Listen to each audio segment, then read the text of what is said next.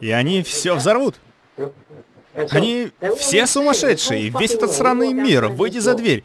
Все ценности в перемешку, а самые свободные люди сидят в их болоте. Поэтому в итоге, мне кажется, дешевле построить стену вокруг разумных людей, чем приводить в порядок всех. Нас так мало, что это будет стоить грошей. Люди внутри прекрасно поладят, а внешний мир пускай варится. Нет, людей надо перевоспитывать на новый образ мышления, чтобы они не искали догадки.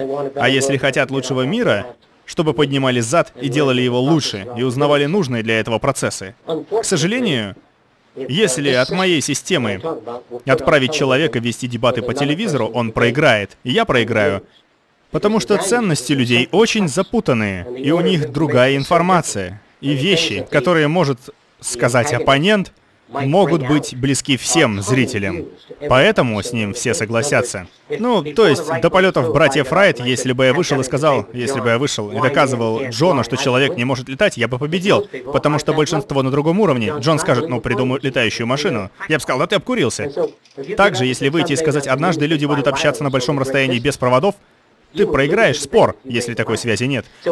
И большинство, демократия — это глупейшая вещь считать, что толпа людей придет к лучшему решению, чем несколько.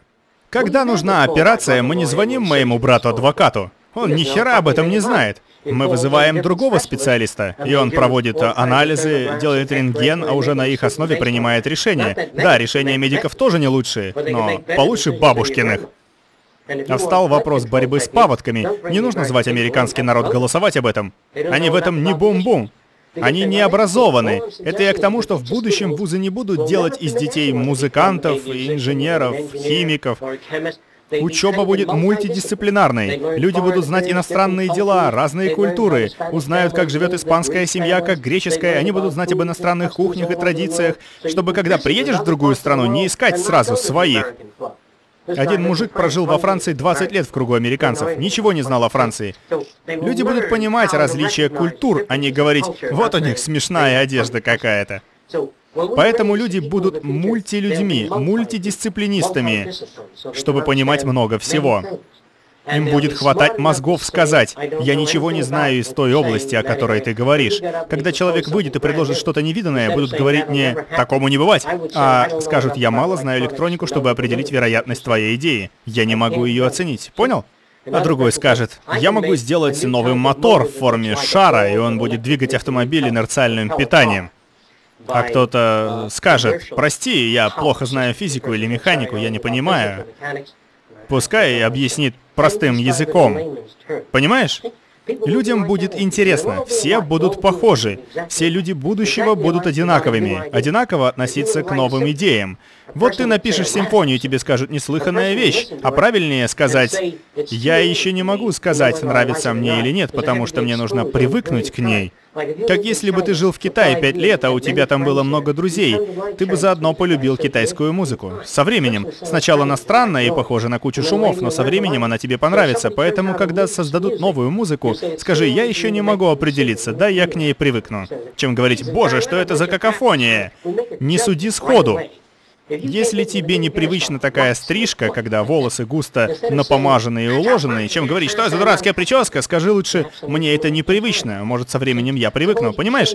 Или вот ты бреешь брови, а у тебя здесь точечки. Я говорю, какая тут функция? Ты говоришь, ну, мне нравится. Я говорю, ну, мне непривычно. Не люблю, когда говорят, что это за дурацкая мода. Потому что я помню, в детстве ходил в кино, и нам показывали каннибалов. Ну, понял, с костями в носах. А люди в кино смеялись.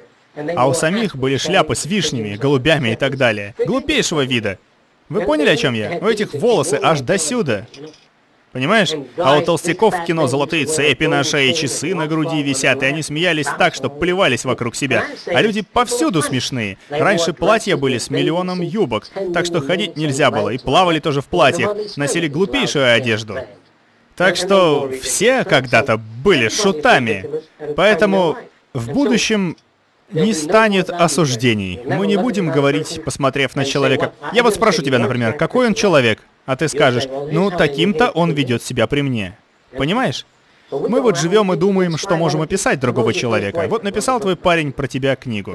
Потом второй парень, потом мама написала книгу про то, какая ты, потом отец, брат, сестра. И все это будут разные книги, так что не читайте ничего, что кто-то написал о ком-то. Прочитайте чушь, потому что никто не может написать о себе. Читаешь, я стараюсь быть честным, открытым, добрым и рассудительным. Встречаешь человека, а он круглый идиот, и удивляешься. Так, вот. Дело в том, что люди не умеют писать о себе, потому что у них есть личный интерес.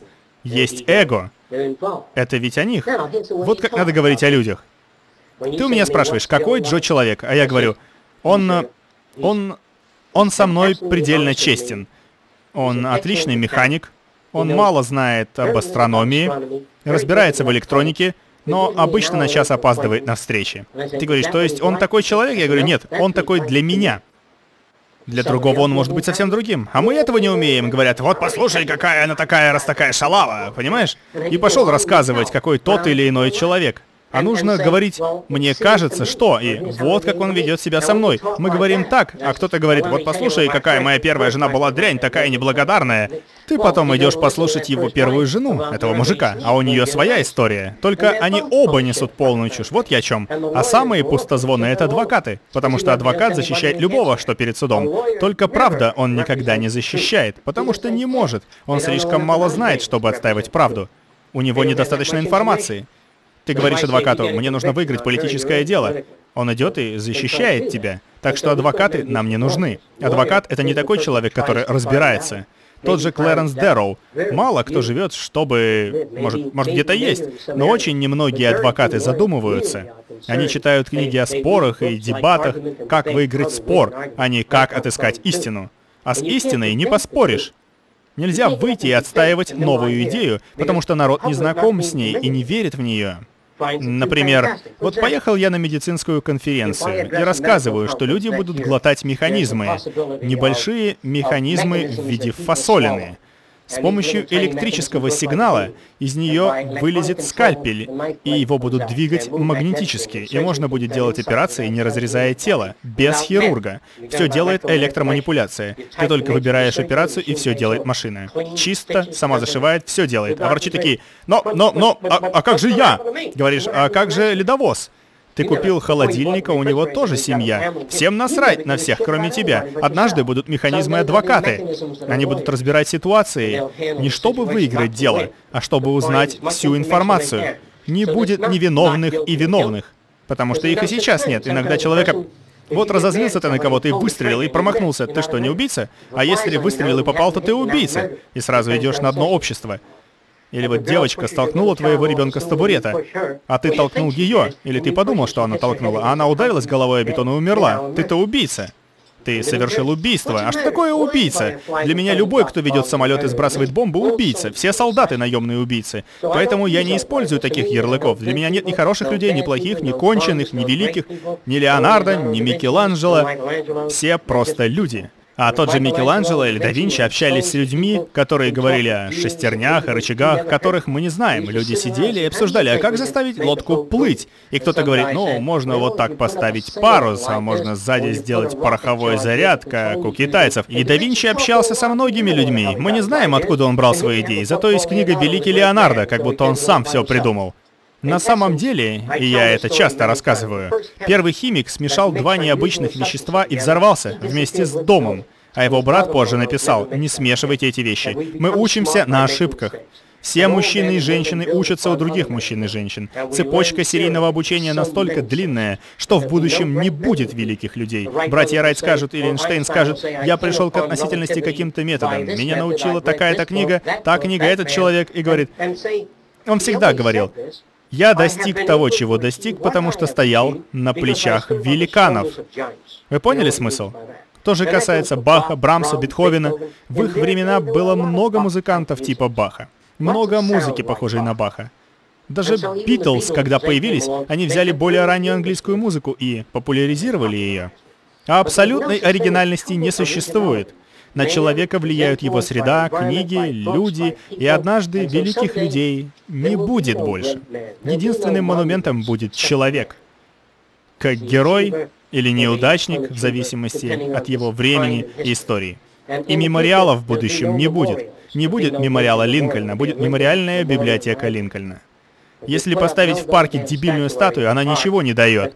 Лучше поставить в больнице ветеранов автоматическое термографическое оборудование в память о генерале Джонни Першинге. Понимаете, о чем я? А не ставить дурацкую статую с людьми на конях, чтобы ее голуби обсирали. И чтобы машины объезжали это все. Делают херню, когда есть голодные и необразованные люди. На эти средства будут просвещать людей, создавать книги и библиотеки. Мы даже не знаем, как образовывать людей, а в школах говорят об образовании. Нет сейчас никакого образования. Одно сплошное зомбирование.